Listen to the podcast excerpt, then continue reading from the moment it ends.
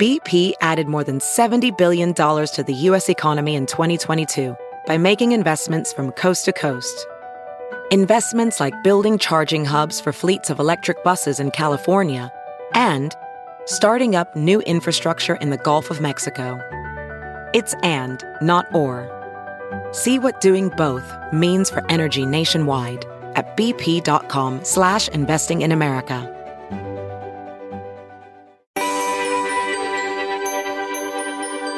You've seen the warnings. Don't drive through floodwaters. Evacuate when officials tell you during hurricanes or wildfires. Tornadoes can strike any town, even if your town has never been hit. And heat is the biggest weather killer.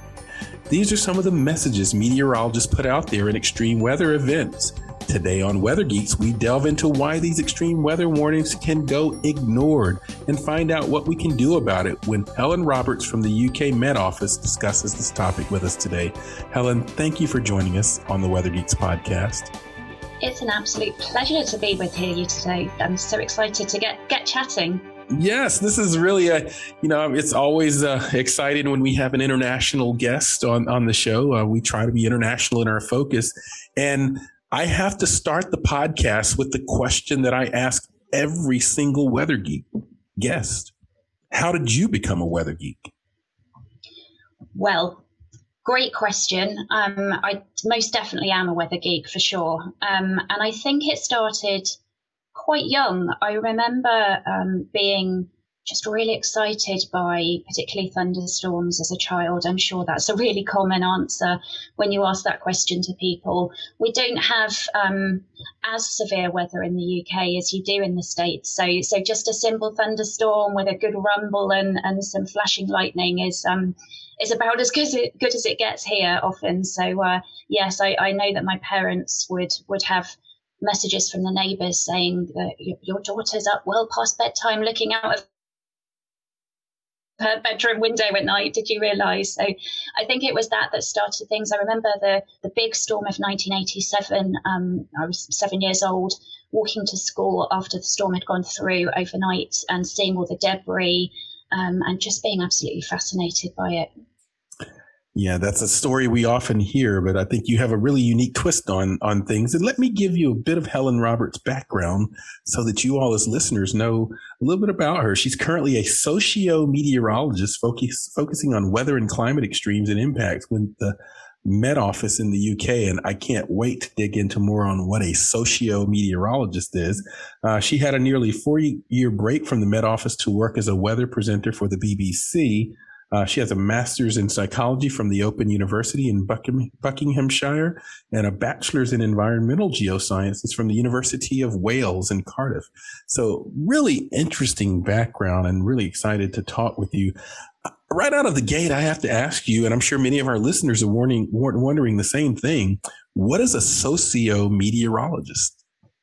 Yeah, so this is a, a, a job title that I guess I came up with a few years ago, and at that point it was um, it was an idea, it was a concept, it was something that I thought would be super cool if we could get a socio-meteorologist at the Met Office.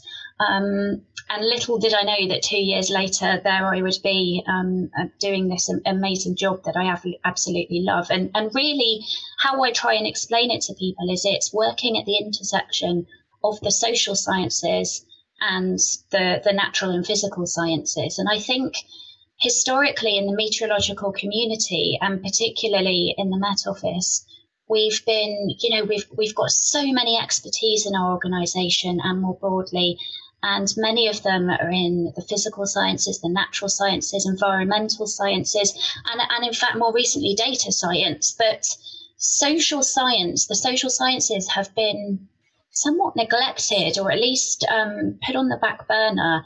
And although there has been some fantastic work done across the Met Office and, and more broadly um, in, in the social science space, it's often been done in quite a, an ad hoc way, not necessarily even labeled as social science. And so I think one of one of the things that I really wanted to achieve first and foremost in this role was to um, was to really bring that work together and to recognize it for what it is and to really champion the importance of the social and behavioral sciences. And one of the ways in which I did that was to set up a social science community of practice in the organization, open to anyone who has an interest, a passion, um, for using the social sciences in their in their workspace, and it was a huge success. Um, still is. We have regular guest speakers, um, presentations, and discussion sessions, and it's just a place that where like-minded people can get together to discuss the huge variety of work that's going on really exciting. I, I, I, realize that I know what the UK Met office is, and you know what the UK Met office mm-hmm. is, but many of our listeners, particularly US based, may not have a feel for what, what the UK Met office is. So, could you give us a brief 101 on what the UK Met office is? Of course. So, we're the National Weather Service in the UK. So we are a what we call an arm's length body of the UK government, which means that we um, we are affiliated with the government. We uh, have much of our funding comes from government and therefore UK taxpayers, um, and we have to be very, very mindful and careful with with those finances that we receive in order to ensure that we're providing benefits to to the UK um, and and we turn that as socio-economic benefit, and that's really important. And then we do also have a commercial wing of the organisation, so we bring in our own money, and some of that is paid back to the government in dividends, and some of it we we um, re you know put into to future research and development and science and, and technology and all, all, the rest of, of what goes on in the Met Office. And it's also important to say that although most people probably think of us in terms of our weather expertise. Um, our climate science is is actually world leading. We have the Hadley Centre embedded within the Met Office, which which is a, a global climate research centre that we're really proud of as well. Yeah, I would say for those that it's a really uh, nice hybrid between our National Weather Service and NOAA here at the United mm-hmm. States, with a bit more focus on weather and climate than say NOAA, which has a much a, a broader mission you know, I want to dive right in. Uh, a big topic that we wanted to discuss with you today is this concept of belief bias. And even here in the US, we've seen aspects of it recently with things like Hurricane Ian, Houston's tornadoes that recently happened, and the St. Louis flooding. So, define for our listeners what belief bias is and how it's applied in the context of weather. Yeah, so so biases in general are a, an absolutely fascinating topic and if anyone hasn't seen Dr. Shepherd's TED talk on on the topic, I highly recommend it. It's really, really great. Um, Thank you. And, and what I would say about cognitive biases in general is that they are not a problem in and of themselves. Actually, we can use them to our advantage, but what we need to do first and foremost is to understand what biases are, how they impact people's decision making, um, and therefore tailor our messaging to account for those biases. Um, and there are, I, have actually got a list here of 106 cognitive biases in front of me, and I'm sure there are more. I'm sure that isn't exhaustive, but if you go through them, it's really interesting how you can pick out so many of them that have relevance for for meteorologists and for communicating um, uncertainty, probabilistic information in the most effective way. So, so perhaps it might be useful just to, to pick out a few of those that are. Yeah, I, I want to go. Me here. Yeah, I want to go through. Uh, let's take one quick break, and then when we come back from the break, I want to go through a list that I've identified, and perhaps there may be more that you want to share too. So we'll come back after the break, and we'll find out what some of these biases are. Have you heard you can listen to your favorite news podcasts ad free?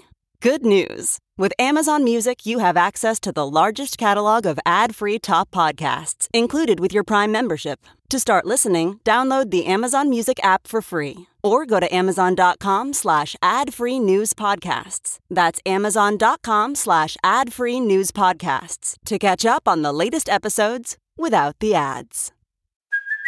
Hey, it's Kaley Cuoco for Priceline. Ready to go to your happy place for a happy price? Well, why didn't you say so? Just download the Priceline app right now and save up to 60% on hotels. So, whether it's Cousin Kevin's Kazoo concert in Kansas City, go Kevin, or Becky's Bachelorette Bash in Bermuda, you never have to miss a trip ever again. So, download the Priceline app today. Your savings are waiting. Go to your happy place for a happy price. Go to your happy price, Priceline. Ophthalmologist Dr. Strauss has seen firsthand how the metaverse is helping surgeons practice the procedures to treat cataracts. Cataracts are the primary cause of avoidable blindness. He works with a virtual reality training platform developed by Fundamental VR and Orbis International to help surgeons develop the muscle memory they need. The result? More confident, capable surgeons. And even more importantly, patients who can see. Explore more stories like Dr. Strauss's at meta.com slash metaverse impact.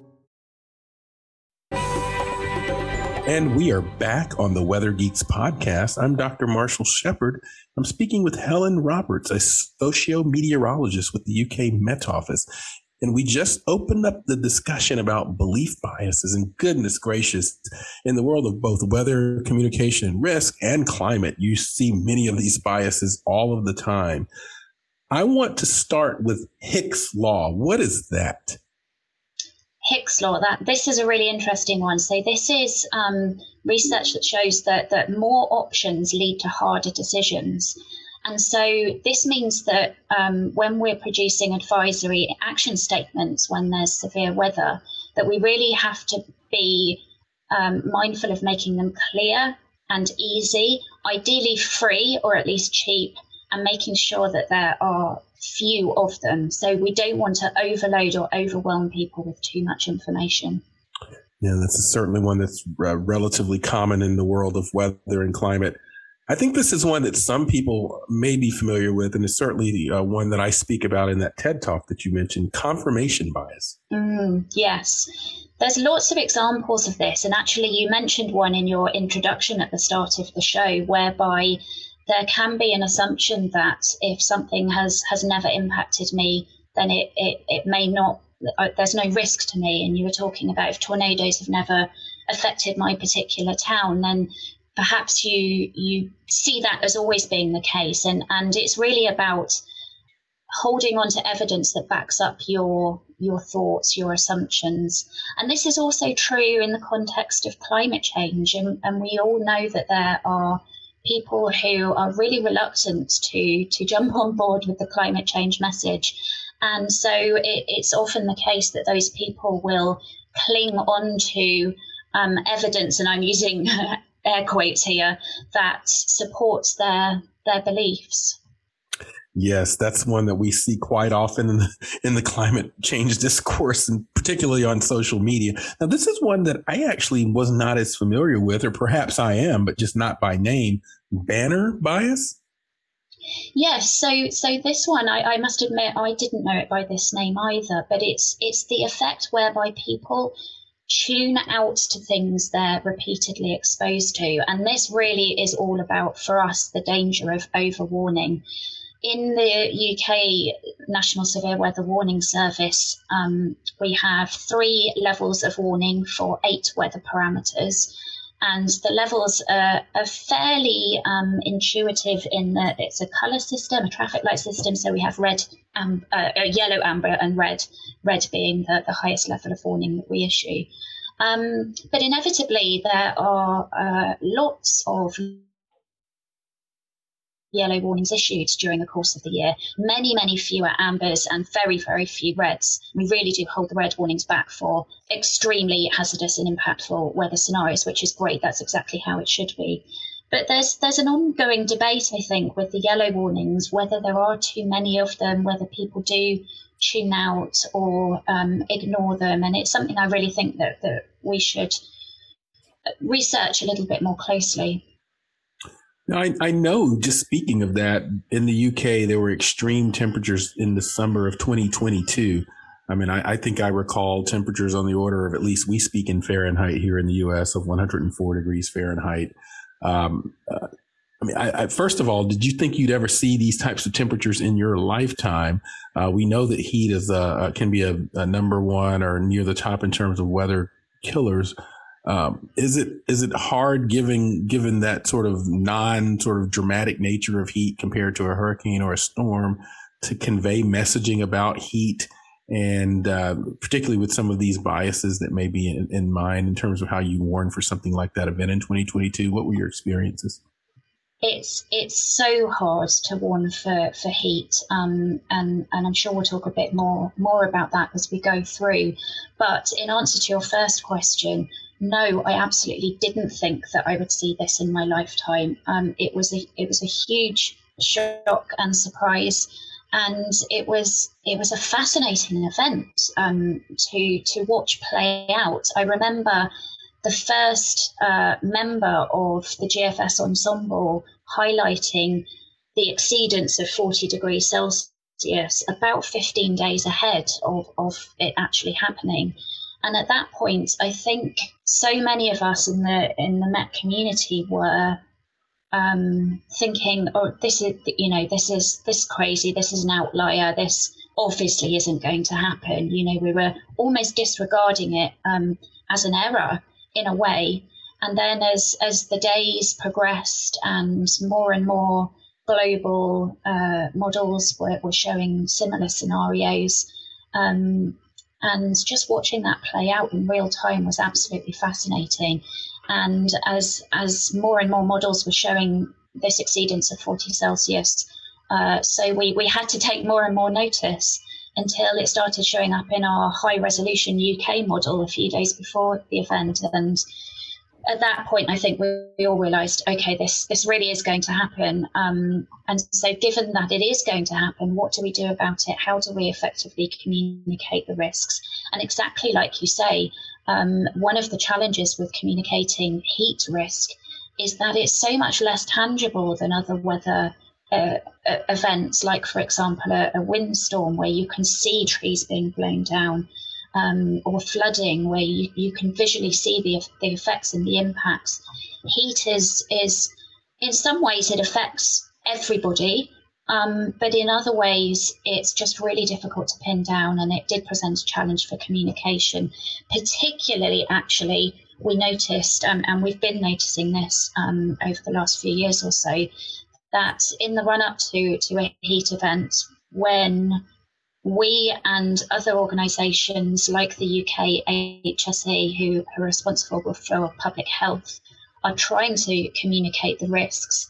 Um, much of our media, and, and, certainly not all of our media, but but um, the usual culprits were portraying it as a a positive event, uh, something to, to have fun and enjoy. Kids frolicking and around in fountains exactly, and eating ice cream, which drives me crazy. Exactly, those sorts of images and pictures being used on the front pages of newspapers, just really encouraging the exact opposite of the behaviour that, that would have been appropriate. Yeah, it's interesting. You were saying about not really believing the models at first when it said 40 degrees C. And I think that's even a bias we have to deal with as meteorologists. In our, I mean, yes. I think the models these days are showing things that we have a t- tough time believing are going to happen. I mean, we with Hurricane Harvey here in the states, the models were indicating that significant level of rainfall, but many of us just didn't think that was going. I mean, initially, with that's just kind of that's out of out of the pocket. So as we're talking about biases, I think there are these little subtle biases that we struggle with because we're so used to the model performance and so forth. But with this new generation of new normal weather that we're dealing with, the models are picking up on it. Kudos to the models and to the UK Met Office, the European model, GFS, and others. They're picking up on these things, and so we as meteorologists have to adjust our mindsets. So it's really interesting. Now, two Absolutely, more that I would, yeah. Yeah, go ahead. Yeah, no, you're you're completely right to say that. Of course, um, we're all human beings. We all have our own biases. Meteor- meteorologists certainly not excluded from that. It's actually something I'm really keen to do a little bit more work on over the next few few months and years. Is to not only understand better the decision making processes of, of our customers and users, but also internally focus looking at our, our meteorologists and how we can make those decision decisions um, easier and, and more efficient and effective. Now, the two other terms that I want to throw out there for you the spark effect and social proof. Absolutely. So, um, the spark effect, it, this is where people are more likely to take action when the effort is small. And I briefly covered this when we talked about Hick's law. Um, but th- this is all about making sure that the action statements that we're suggesting, particularly again in times of severe and impactful weather, are not too onerous. And certainly, if there are a list of actions that we're suggesting, that we should present the, the easiest um, and cheapest actions first. The danger of doing the opposite and having um, a list of actions where the first one is potentially difficult or costly is that people will not only ignore that action statement, but that they'll potentially ignore all of them. So you really want to list from easiest through to hardest. I'll give an example. If, for example, um, uh, there's a, a, powerful windstorm coming through, a, a named storm, because uh, you're probably aware that in the last sort of seven, eight years or so, we've started to name our um, impactful areas of low pressure in a similar way to, to you naming hurricanes. It's been an exceptionally effective communication tool actually for us. Um, so if we had a named storm in the forecast and there's potential for power outages, we might have a few suggestions um, to make sure you have a, uh, a, a, a torch to hand or candles and, and, and matches should the, the power go out. Those two things are fairly easy, and most people have them in their house, so they can do that without any cost. Um, and then you might also suggest that people have a, a battery backup charger for their mobile phone. Um, that might be more difficult. It might be hidden away in an attic, or it might require that someone goes to the shop and purchase one. So just just the order in which you list them can make a huge impact. And then there was the social proof. So, social proof is where people adapt their behaviors based on what others do. So, um, this is a very, very common one.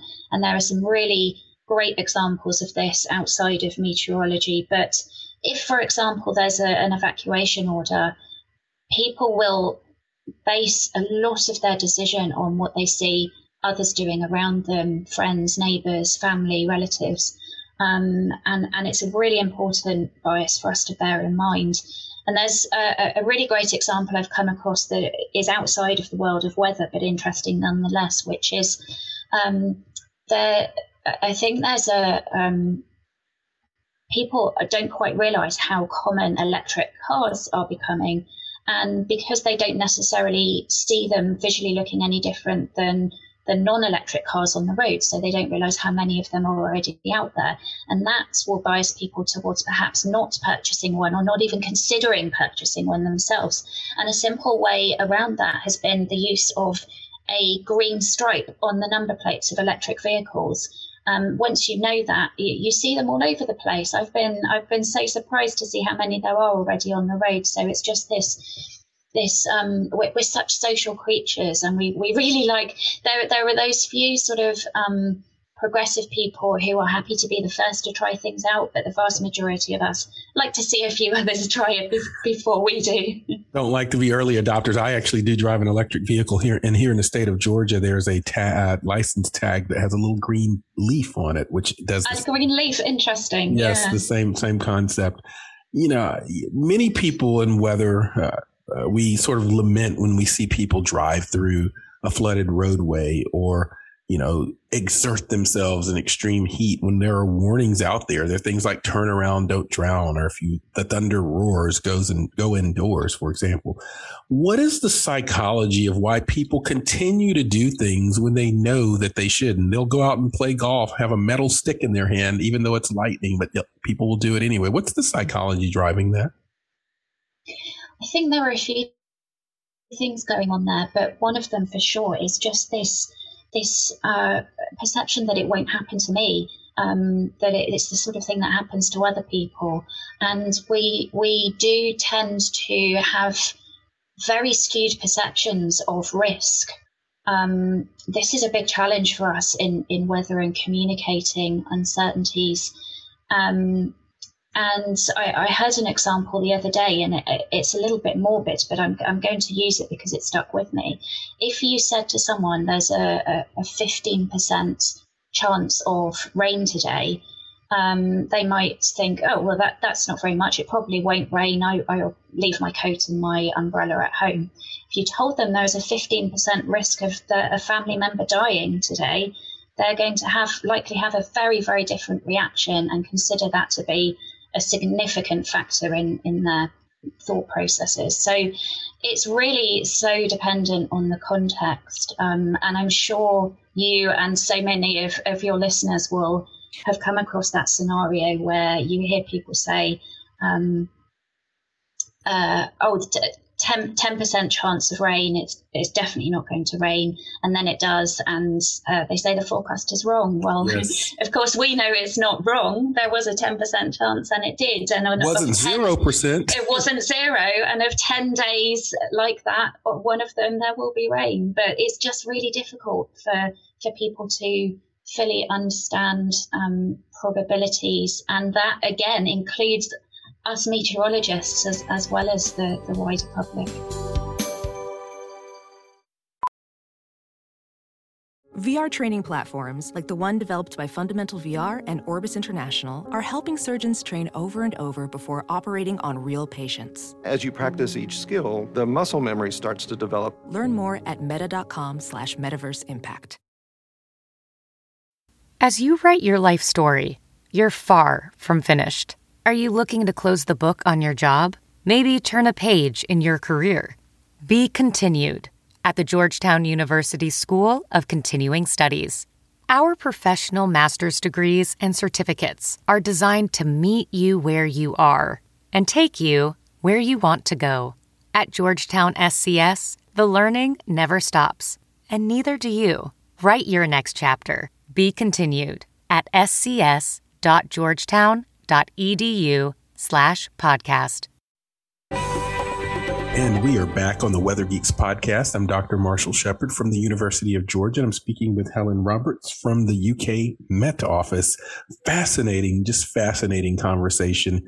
Uh, I, I'm, I'm so glad we were able to have you on the podcast because this is a topic that we've wanted to deal with uh, going going forward, and I think that you are putting on, t- on the table several things that perhaps many of our, list- our listeners have thought about, even exhibited themselves or seen others do.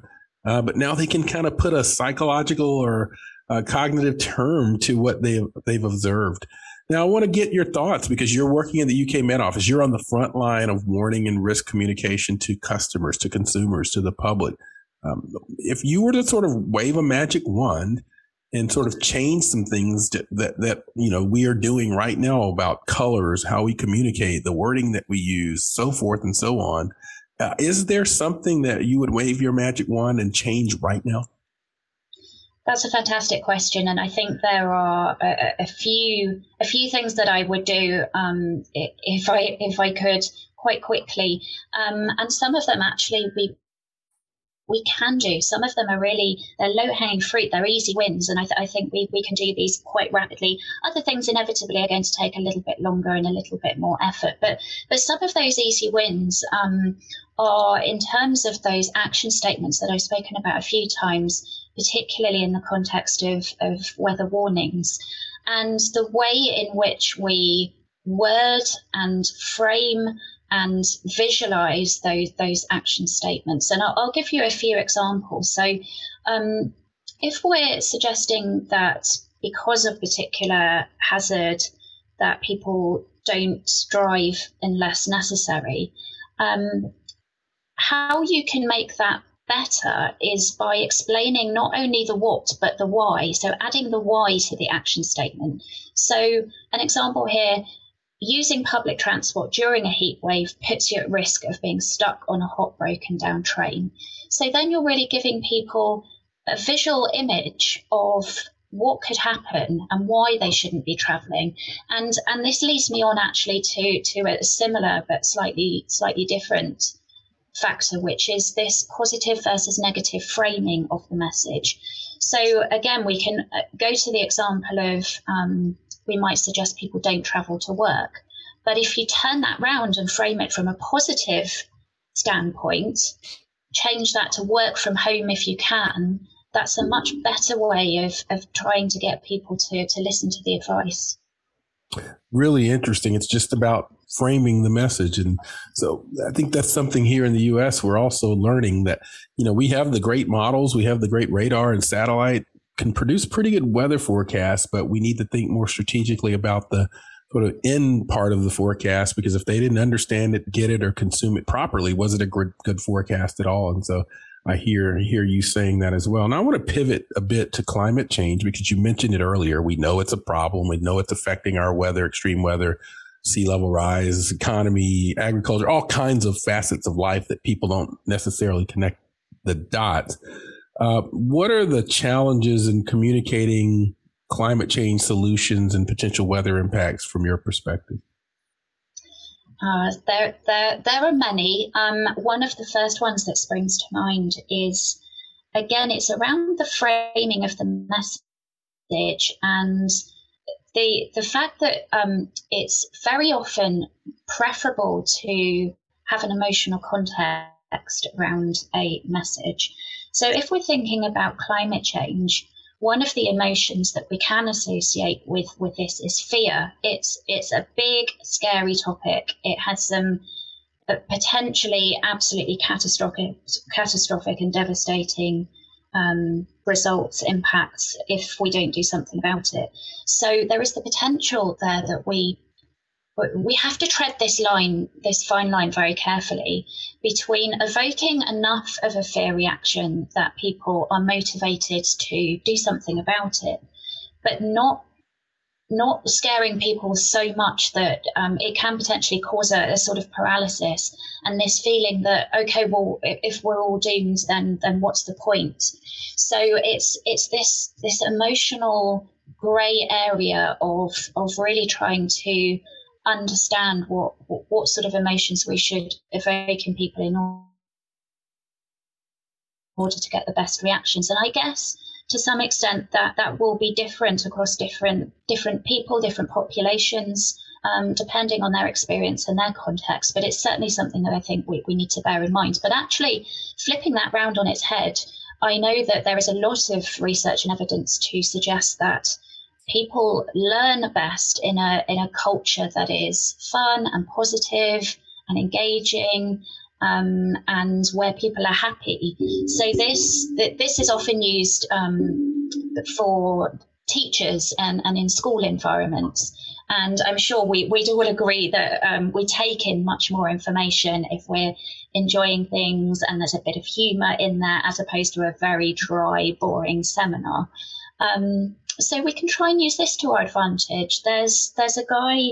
Um, I'm going to forget his name now. I'll dig it out before we before we wrap up. Who in the UK is combining his two great passions of uh, climate science and stand-up comedy, and he has a, a stand-up routine. He also has a fantastic TED talk um, where he's really engaging people who might not normally be the typical audience for a science-heavy climate change lecture, um, but we'll we'll take on board some of the key points that he's trying to get across via a different method of communication. And I love that.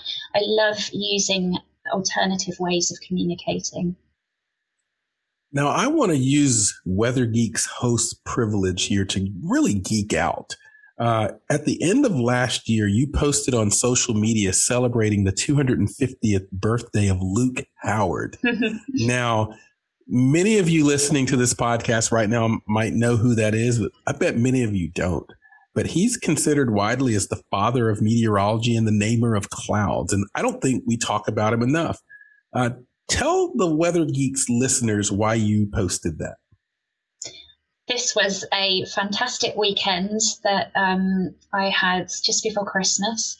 Uh, I was invited to Tottenham, which is a region of London to visit um, the area that he spent a lot of his life uh, and, and, a park that we know that he would have visited regularly in order to um, go to the, the highest point in the in that particular part of London and gaze up at the clouds. Like you say, he was the namer of the, of clouds. He was the person who came up with the the system and convention that we all still use today, which is phenomenal when you think that it is 250 years old. So yes, it's been adapted and modified somewhat, but we still use the stratus, the cumulus, the cirrus, those Latin names that he gave uh, to the cloud classification system all those years ago. Um, and it was wonderful to feel that I was I was part of following in his footsteps, and actually his I believe it was his great great grandson was was there um, for this unveiling of a cloud appreciation park in Tottenham in in his memory. Um, um, uh, yeah, and a great group of people just with a passion for for looking up at the sky. And I think even as meteorologists, we can sometimes forget to look up um, look outside the window, look up when we when we head outside, and really appreciate the the vistas that are all around us. Really fascinating, yes, and even some of the work that I've done, my own research in urban climate. Luke Howard mm. is a significant figure in some of the urban meteorology early work that was done. So I'm I'm very aware of his work, and I, I really appreciate that you acknowledge that. That's that's a we love that as weather geeks. Now, I want to draw this pod, podcast to a close with your Learn About the Weather course. I, am aware of that through our producers. And I'm wondering if this is this something our Weather Geeks listeners can access? Yes, it is. Um, so thank you for asking about this. It's um, hosted on a platform called FutureLearn. And it, yeah, it's called Learn About Weather. And this was a course I developed quite a few years ago now, actually. The purpose was, um, or the remit, I guess, was to develop a uh, introduction to weather for for the general public. So for people who who don't have um, a, a, science or maths background, and to try and make it really accessible, so that people who have a little bit of a, an interest in understanding some of the terminology that's used on on the television or on the radio.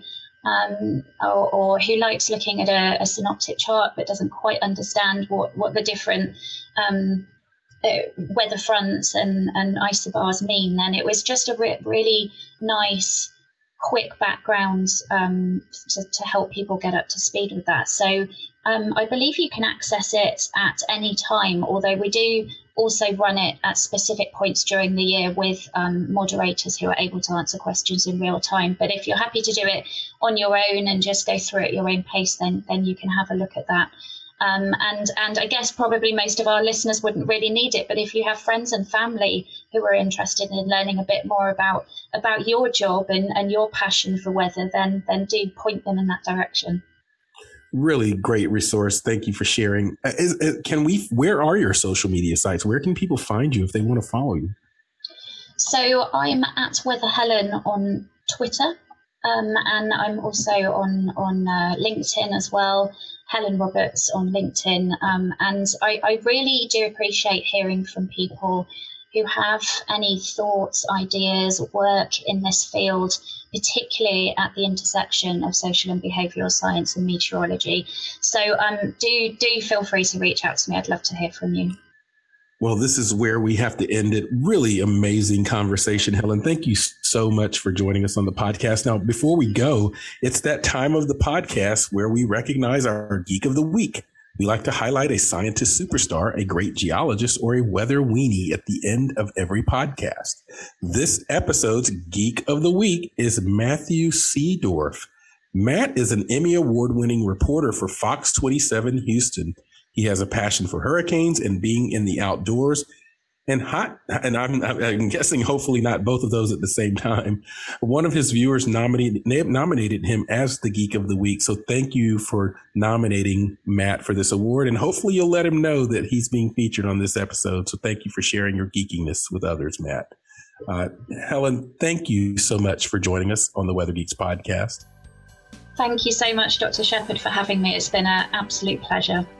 And we will end it there. Continue. We've got some really great episodes like this one coming up throughout the year. So continue to listen to us and thank you for joining us. I'm Dr. Marshall Shepherd from the University of Georgia, and we'll see you next time.